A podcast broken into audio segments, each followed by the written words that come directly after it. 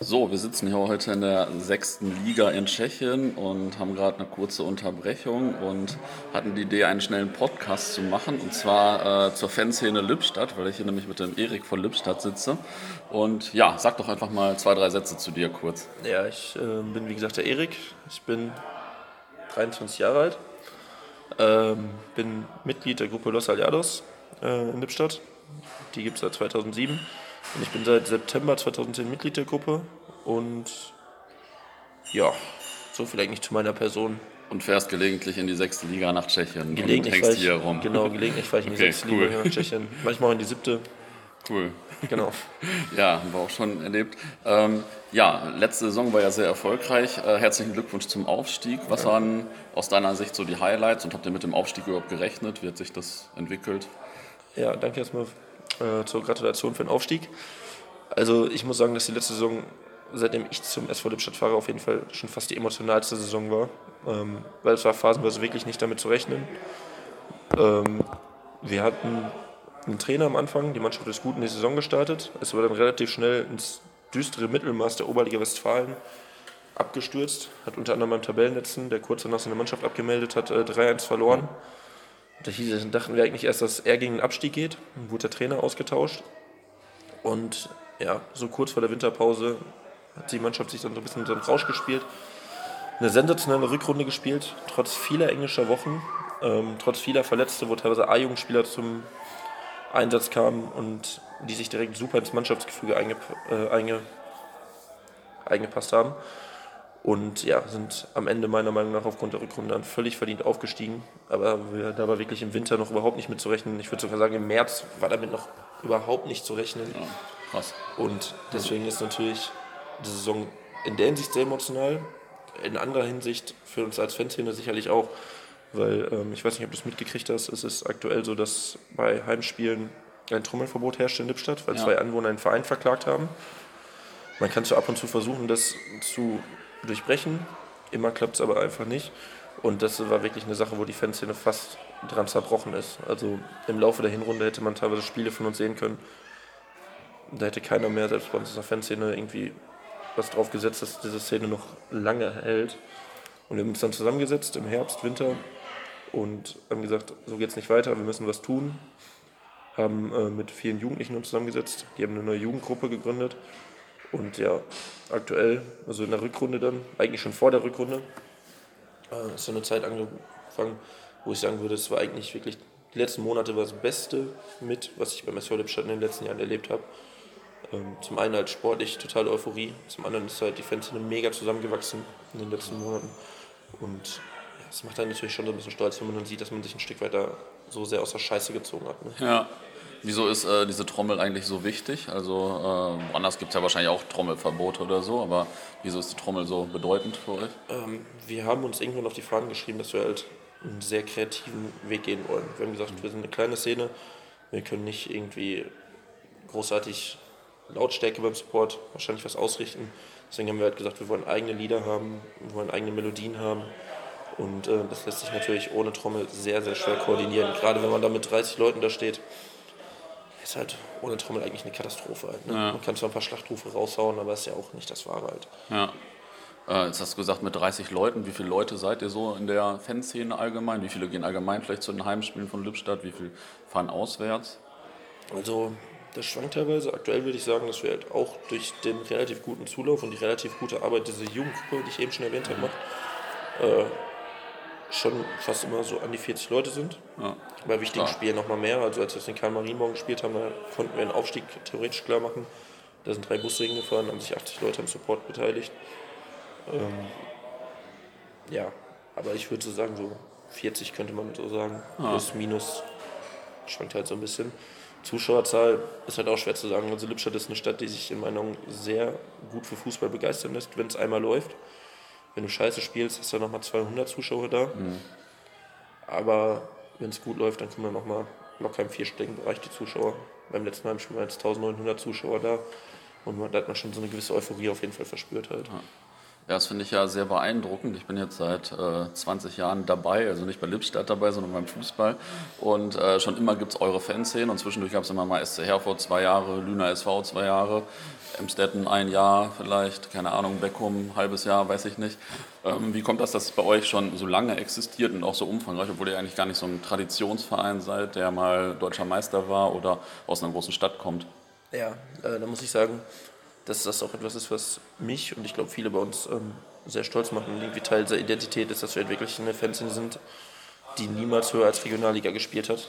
Ich glaube, das Highlight war einmal erste Runde DFB-Pokal. Das hat nie mhm. dritte Liga, Zweitliga oder so gespielt. Ähm, ich habe natürlich die ganze Zeit nicht mitgemacht, aber ich denke mal, dass damals auch ein bisschen was damit zu tun hatte, dass man ja schon ein Stück weit Vorbilder hatte. Also ganz früher war es sicherlich so, dass die Jungs vom AKP oder die Dortmund halt die öfter beim SV Lippstadt waren, dass man sich daran ein Stück weit orientiert ja. hat. Äh, dann kam irgendwann die Freundschaft zu Rot-Weiß Aalen. Und da war es halt zum ersten Mal so, dass man halt eine Zweitligaszene hatte, mit, dem man, mit der man befreundet war, zum damaligen Zeitpunkt, als es anfing, die sich auch wirklich halt das Ultra-Ding damals als sehr junge Gruppe auf die Fahnen geschrieben mhm. hat. Und da hat man sich natürlich auch sehr daran orientiert, hat da Einflüsse aufgenommen, durch diverse Touren halt oder sowas alles. Ähm, und das hat natürlich, glaube ich, auch Einfluss auf die Mentalität der Leute genommen. Dass ja. man halt nicht irgendwann sagt, ach, ich gehe doch lieber zum Schützenverein, das ist nichts für mich halt. Ja, ja. Dass man sich dann wirklich angefangen hat, irgendwann sich das Ultra-Ding mehr oder weniger halt auf die Fahne zu schreiben. Und dann halt gesagt hat, da muss man halt diesen Weg auch mit einer gewissen Konsequenz gehen. Ja. Also ich glaube, es lief wirklich sehr viel über Vorbilder ab. Ah, sehr beeindruckend, dass die Leute nicht einfach alle zu Dortmund gehen oder äh, zu irgendwelchen anderen Vereinen oder nur Champions League gucken oder so. Also Finde ich beeindruckend. Jetzt hast du gerade schon Aalen erwähnt. Gibt es ähm, mehrere Vereine, mit denen ihr Freundschaften habt oder äh, Rivalitäten, Feindschaften vielleicht auch? Also ähm, Freundschaften. Oder ähm, Beziehungen ja, vielleicht also eher. Eine richtig, man sagt ja in Fachkreisen immer offizielle Freundschaft, muss man ganz klar sagen, gibt es aktuell nicht so sehr. Ähm, wir hatten jahrelang die Freundschaft mit Rot-Weiß Aalen. Da gab es jetzt zuletzt mal ein paar Meinungsverschiedenheiten.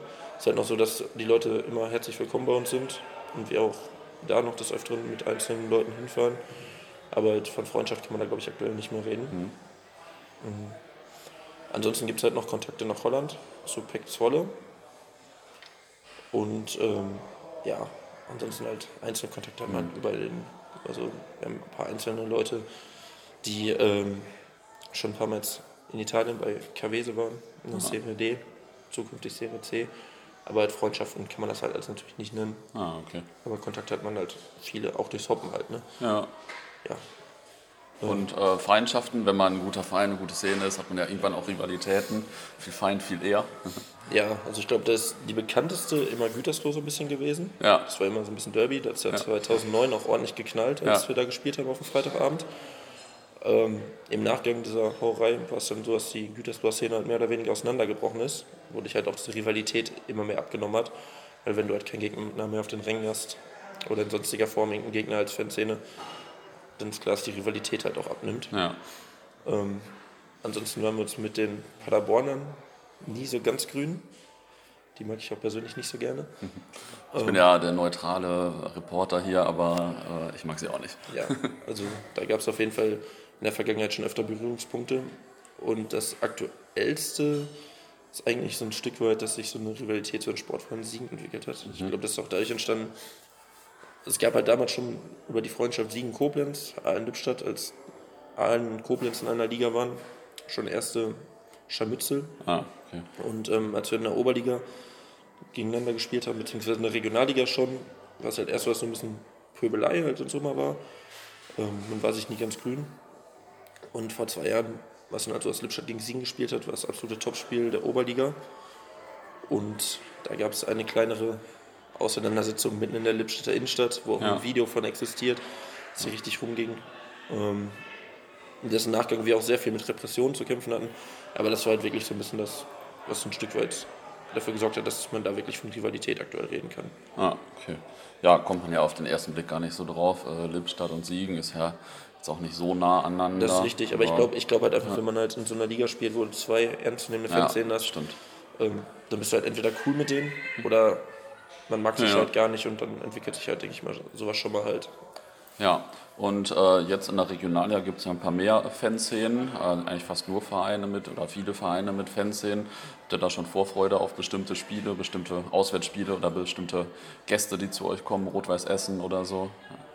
Ja, ähm, Auswärtsspiele, ich hoffe persönlich eigentlich, ähm, dass wir wirklich unter der Woche in der Roten Erde spielen. Das wäre für mich ein absoluter Traum, Lippstadt unter der Woche war in der Vergangenheit immer ganz gut eigentlich. Ja. Ähm, von der Zahl der Leute, die hingefahren ist und so. Und ähm, ja, dieses Duell auf den Rängen mit Ultras für die Amateure, also das habe ich schon immer Lust drauf, das wollte ich halt schon immer mal haben. Ich hoffe, dass es wirklich vielleicht die Saison mal klappt. Ansonsten, Auswärtsspiel freue ich mich eigentlich von den Vereinen mit Fanszene am meisten auf Aachen sogar, weil Essen finde ich sehr schade, aber die Fanszene hat leider auf den Rängen in meinen Augen in letzter ja, Zeit sehr abgenommen. Das ist, glaube ich, so. Ähm, und ja, Aachen ist, denke ich mal, auch für Regionalliga eine solide Fanszene und Aachen hat halt auch einen für unsere Größe sehr guten Gästeblock halt, wo du dich sehr gut hinstellen kannst. In Aachen hatten wir in der letzten Regionalliga-Saison einen unserer besten Auswärtsauftritte, während halt in Essen halt dieser Gästeblock einfach viel zu groß ist für eine kleine Fanszene, mhm. wo sich das verläuft. Und das sind halt nicht so die Spiele, wo ich mich in der Hinsicht am meisten drauf freue. Ansonsten kommt es halt noch auf die Terminierung an. In der letzten ja. Regionalliga-Saison war das absolut beste Spiel für uns auswärts bei Fortuna Düsseldorf 2 unter der Woche wo glaube ich 150 Lippstädter waren und irgendwann alle zusammen gesungen haben. Ein Spiel, was man so überhaupt nicht ja. auf dem Schirm hat. Ja, stimmt. Aber im Paulianer Stadion, wenn der Termin passt, ist natürlich auch richtig geil ja. dann halt. Ne? Ja. Cool, äh, dann wünsche ich schon mal eine gute nächste Saison. Und eine Frage habe ich noch.